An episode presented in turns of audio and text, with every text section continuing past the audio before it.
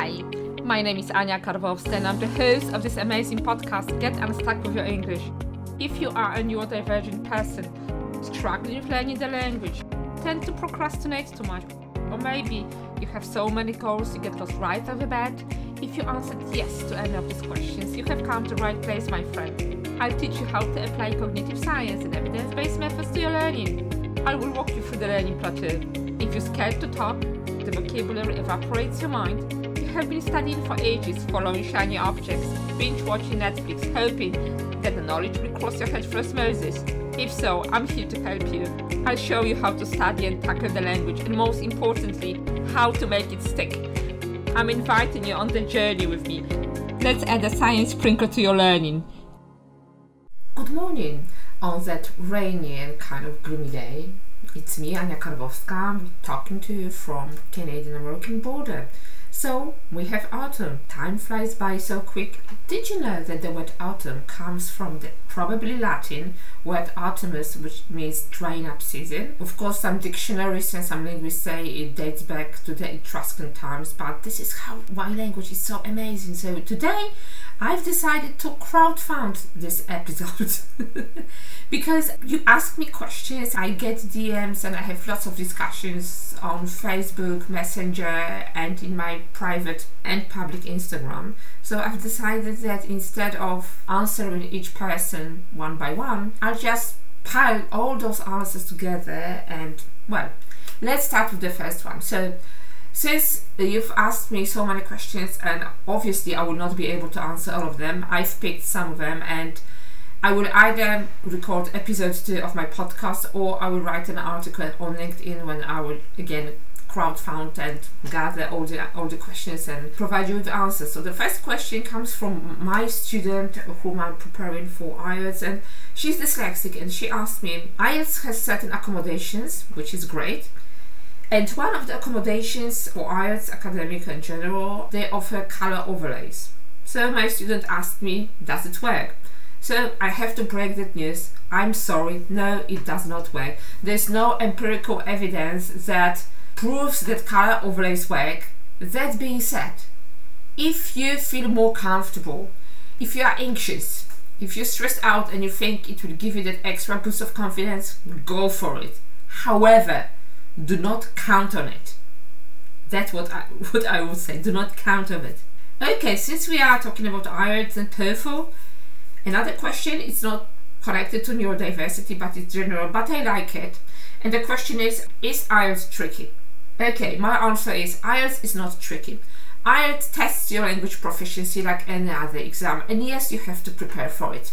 However, is IELTS also about strategizing? Yes. IELTS is about strategizing as well. So you have to know the strategies when it comes to reading. You have to know how to use your sub skills, when to skim the text, where to skim the text, how to look for an answer. So in that way, yes. However, it is not tricky.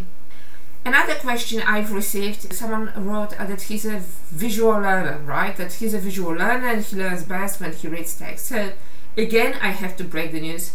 There's no such thing as a visual learner or a kinesthetic learner or an audio learner or any type of learner. Learning styles myth. Unfortunately, they are so rooted in education. It's been more than 15 years, I think, since Daniel Willingham published a paper on learning styles. No, there is no empirical ev- evidence. We can talk about learning preferences, but no, not learning styles.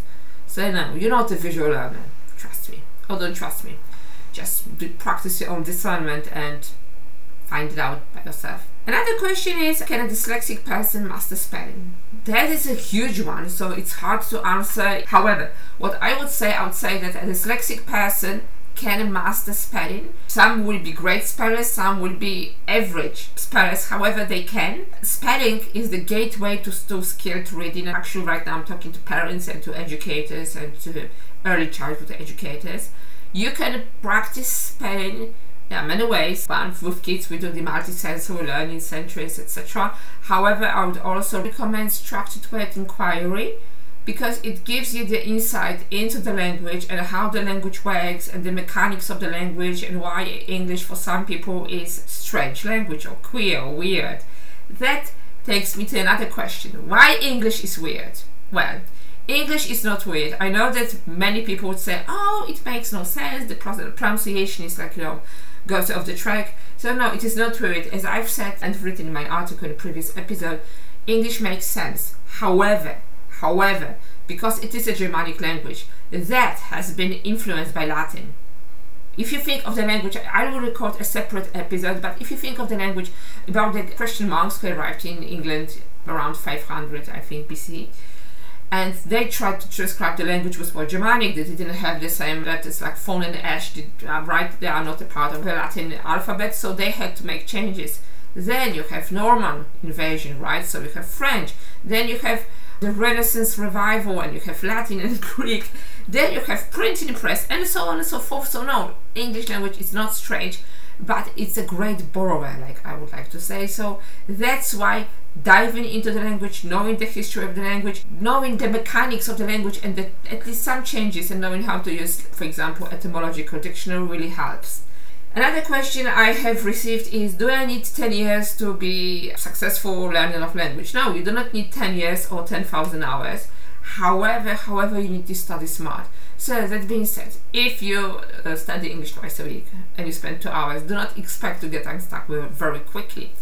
I'd rather suggest that you chunk it down to smaller pieces and study every second day. Besides, and I think that's the most important, study smart instead of cramming or trying to learn everything by heart, try to approach it strategically and try to use your brain power.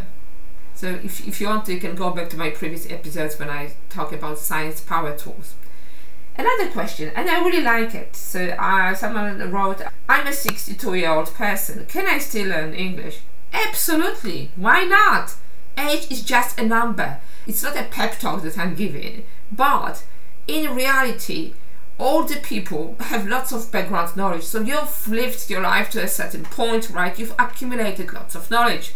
Maybe you've learned some other languages, maybe you are learning other languages, maybe you've been learning other languages. That's a huge, huge addition to your language journey. Second of all, yes, you will struggle probably with a little bit with recall or short-term memory but again you have science power tools on your side. You have brain plasticity which is such an amazing thing. So i'd say yeah go for it. Absolutely.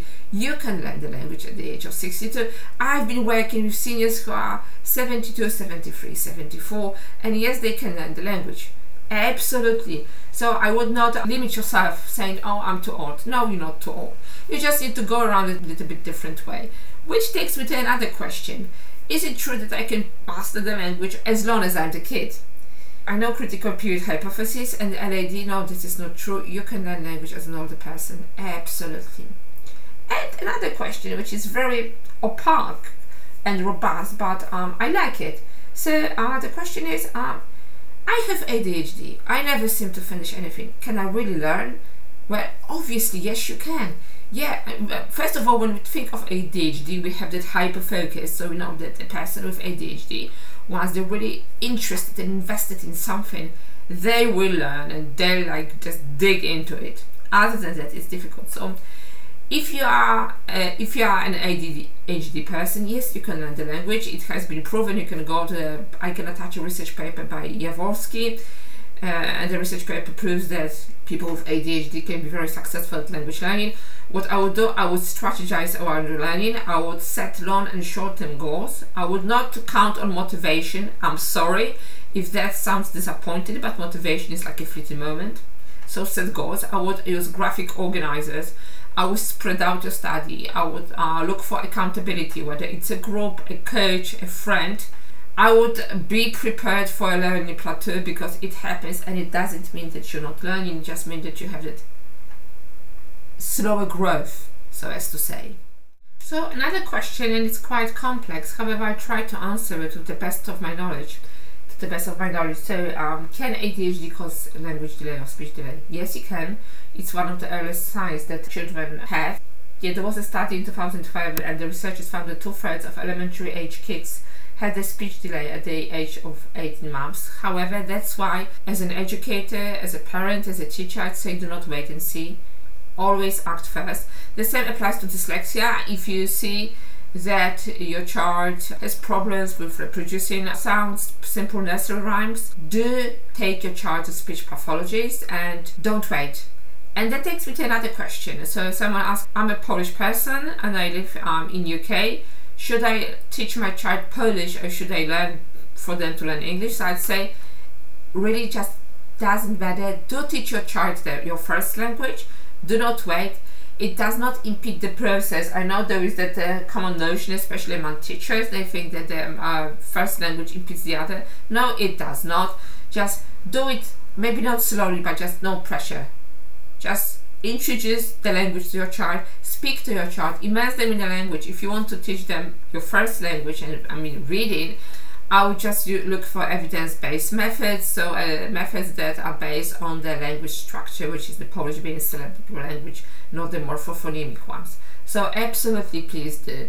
And there is another question which says, uh, I'm a dyslexic person and I struggle with writing and spelling. So I'd say, okay, this is a very robust question again. For writing, that depends. Do you mean dysgraphic or do you mean dyslexic? If you have problems writing like an essay, I would suggest Hochman, Hochman method so going from the from the topic sentence to the paragraph. Yeah, if you are listening to my podcast right now, or maybe you will be listening later, you can shoot me a message. I'll send you some resources. So when it comes to spelling, again, I would really recommend structured word inquiry and examining the origin of the words. There are lots of lots of resources, and again, if you're interested, shoot me a message, and I will send you some resources. Because yes, a dyslexic person can master spelling. Okay, and the last question for today. I know there are a lot of them, but I cannot answer all of them. So the last question is that I will never pass IELTS because I get so stressed out and I have ADHD. I forget everything instantaneously. Okay, so this is a very big question. So I'd say that stress is something that affects everyone, whether you are an ADHD person or not. Okay, I do understand that a person with ADHD you are suffering probably from the imposter syndrome and your low self-esteem might be lower because you think you cannot do it but yes you can so as with any exam as i said ielts and any other exam like Prof- cambridge proficiency toefl or even advanced or Lauderdale used to be LCCI, but it's no longer, like you can no longer take that exam. However, with that exam and any other exam, you have to strategize. And I know some people find it boring, some people think I'm exaggerating, but what does it mean to strategize? So, first of all, before you take the exam, I would really have heart to heart with you. And I'm not needling you any, into anything, but heart to heart the best way probably would be to have a um, teacher, tutor, a language coach who would assess your level on a common Euro- European language framework using the Can-Do statement, so knowing where you are, where you're going. And once you do that, or maybe you can do it by yourself, which is great, then I would prepare language plan. So I would chunk down the material. So I don't know whether you're talking about IELTS academic or IELTS general because that's a little bit different. However, what I would say, and I think everyone would find it useful, first of all, divide it into speaking, listening, reading, and writing. I know that there are some people who, are, who feel better at listening, some people prefer reading, some people prefer writing, some people like speaking. So I would uh, approach it strategically and look at what band you're aiming because sometimes you can have band A7 in reading and band, band 8 in writing, speaking, and listening, which would give you band 8.5 in general. However, so that, that's what I would start with. Then I would track it down and I would graphically organize your learning process. So practice lots of retrieval. I would use spaces. I would not cram up the knowledge because I know that students love to do it, but that does not work at all. And I would highly recommend diving into Greek and Latin roots because when it comes to uh, reading, in IELTS academic, but not only in TOEFL, you have you have lots of words from Greek and Latin origin uh, because these are the academic English words. And yeah, unfortunately, the topic is very robust. But chunk it down and um, focus on one skill a day. And then once you get the hang of it, try to interleave them, so mix them a little bit. So, thank you so much for listening to my episode. If you find it interesting or helpful, please like it or share it with your friends. It would mean the world to me. I also wanted to let you know that I'm working on something really special, so I'm preparing a series of mini webinars about IELTS Academic Cambridge Proficiency Exam and TOEFL for neurodivergent students, especially for students with ADHD and dyslexia. So be on the lookout because um, the first one will be probably the beginning of October. And I wish you the greatest success in whatever you're doing and hoping to talk to you soon. If you have any questions, send me a DM. I'll be more than happy to answer. Thank you. Bye.